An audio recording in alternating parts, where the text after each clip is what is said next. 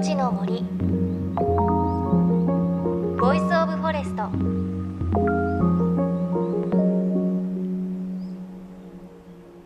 おはようございます。高橋真理恵です。8月7日は二十四節気の立秋でした。暦の上では一応秋を迎えたわけですよね。でも都心でも猛暑の日が続いたりとなかなかそんな感じはしないんですがこの時期の旬の食材としてオクラゴーヤ枝豆などありますが我が家ではお庭でみょうがが取れるのであのみんなで取ってきて料理しています。で私が好きなのは母がつけるぬか漬けとあとピクルスですね。あの案外ぬか漬けとみょうがってよくあってさっぱりとした風味が夏ちょっと食欲ないななんて時でも進むんですよね。すごくこの時期の楽しみの一つです。さあ JFN38 曲を結んでお送りする命の森 Voice of Forest。この番組は森の頂上プロジェクトをはじめ全国に広がる植林活動や自然保護の取り組みにスポットを当てるプログラムです。各分野の森の賢人たちの声に耳を傾け森と共存する生き方を考えていきます。今週は前回に引き続きツリーハウスクリエイター小林隆さんのインタビューです。これまでに国内外で100を超えるツリーハウスを手掛けてきた世界的なツリーハウスクリエイター。今回私は東京都港区白金台の美容トープというショップの中にある小林さんが手掛けたツリーハウスお邪魔したんですがすごく街に溶け込んだツリーハウスであのどこにツリーハウスあるんだろうと思ってふと見上げるとあるんですよね。で下から見ると星の形をしていてすごく可愛らしいツリーハウスでした。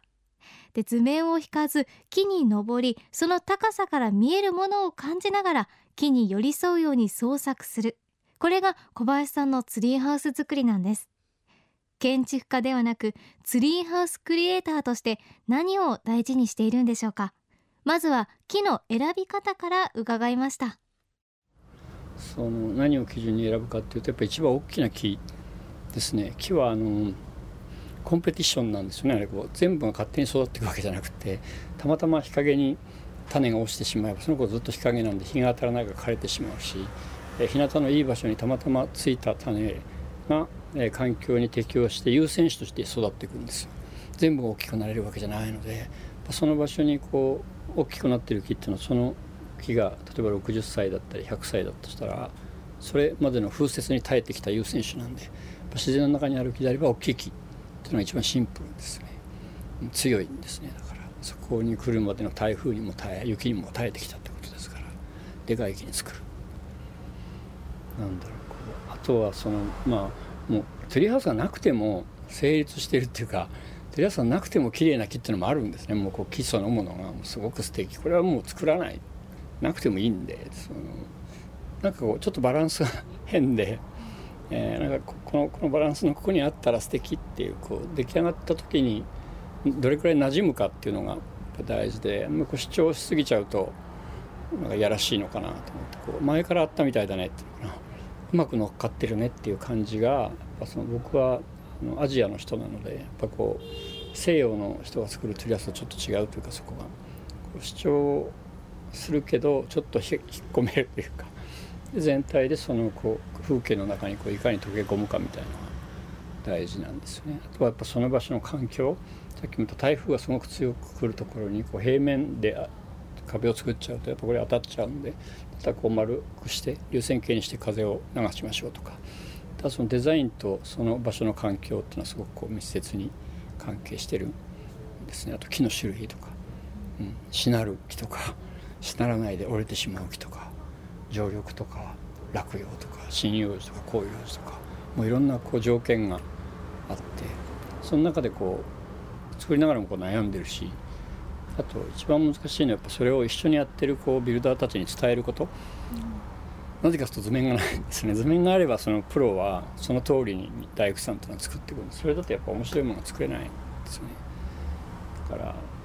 大体1ヶ月半ぐらいで作るんですね。45日ぐらい、え、5人ぐらいの人たちが朝から晩まで土日もなく、え、雨が降っても 風が吹いても雪が降っても最悪やるわけですよね。でその、ま、前半からこう中盤ぐらいになるとちょっとみんなこう疲れてきたりこう進まなくなったり共同生活しますからプロとプロでも、え、プライベートまで一緒にいるってことはあんまりなかったりするんでこう揉め事があったりとかいろいろしてでもそれでもこう時間が迫ってくると最後のやっぱ10日間ぐらいに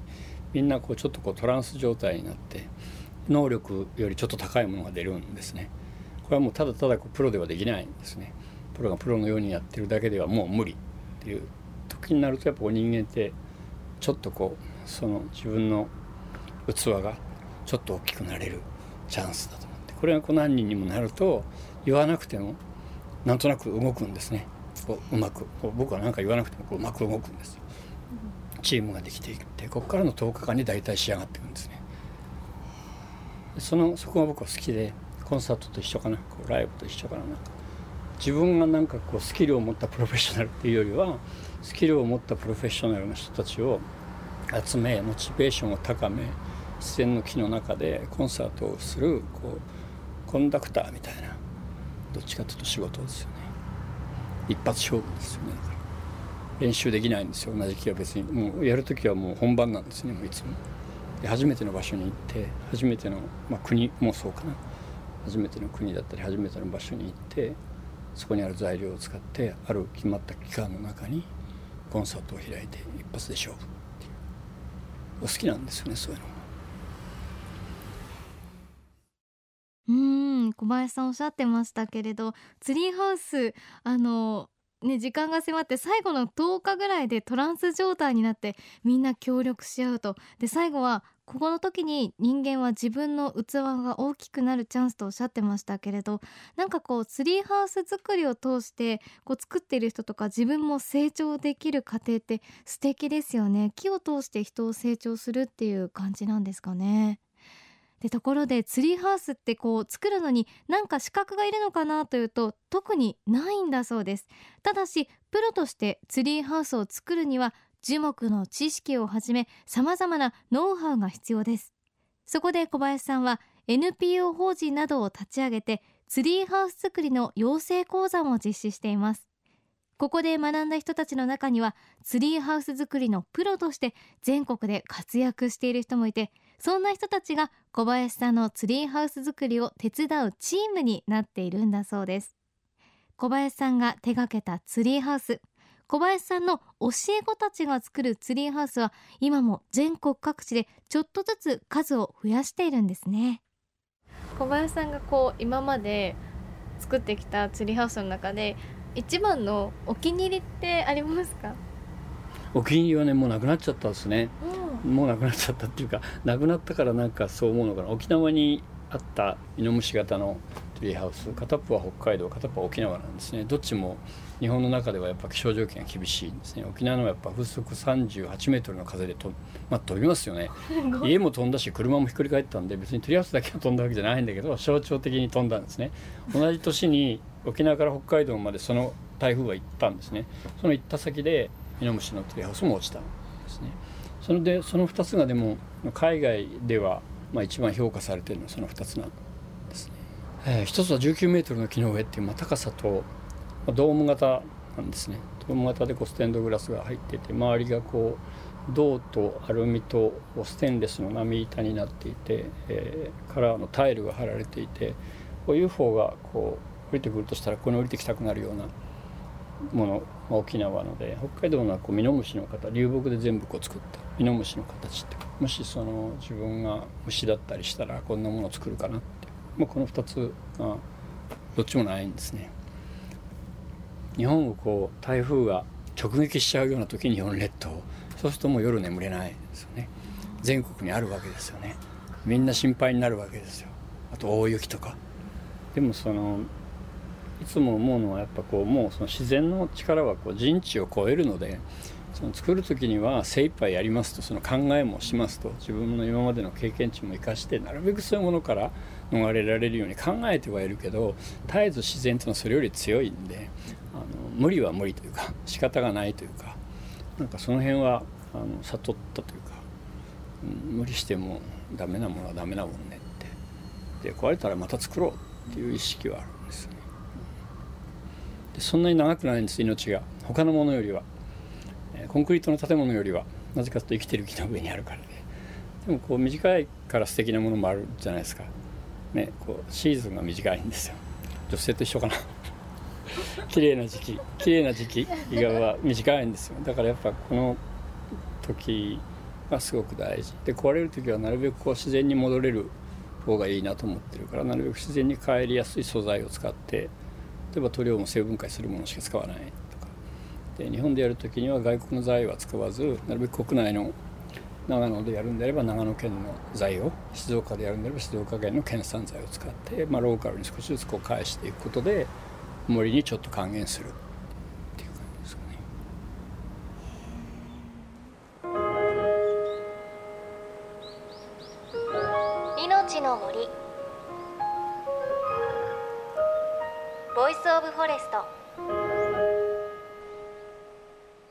命の森 Voice of Forest。今朝はツリーハウスクリエイター小林隆さんのお話お届けしました。最後に小林さんお話ししていましたが北海道と沖縄にあるツリーハウスあの画像で見たんですがどちらもすごく素敵なんですよね。で特に北海道の方のツリーハウスは本当ミノムシみたいであの見晴らしのいいちょっと高台になってるのかな丘になってるのかなそんなところに一本木が生えていて木にこう螺旋階段がくるくるくるって巻きついてるんですよね。でその先にミノムシ型のツリーハウスがあるんですけれど本当にね遠くから見るとこう木にぶら下がってるようなそんなツリーハウスなんですよね。あのこのミノムシの部分の木っていうのは全部流木で作られたということです。なんかやっぱりこう小林さんが作るツリーハウスっていうのはこう景色に溶け込んでるっていうかそこにあるのが不思議じゃない本当にこう前からあったんだよみたいなそんな感じのツリーハウスなんですよね。あのでもどちらも沖縄のも北海道も今はないということで自然にかなわないって小林さんおっしゃってましたけれどそういうなんかちょっと短い期間っていうか本当に自然と共に生きているっていうそういう感じもちょっとツリーハウスの魅力なのかなっていう感じがします。さあそして番組ではあなたの身近な森についてメッセージお待ちしています。ツリーハウスのメッセージなんかももしあったら教えてください。メッセージは番組ウェブサイトからお寄せください。そして来週は CW ニコルさんと共に作った宮城県東松島市の森の学校のツリーハウスのお話お届けします。命の森 Voice of Forest。お相手は高橋真理恵でした。の森ボイスオブフォレスト。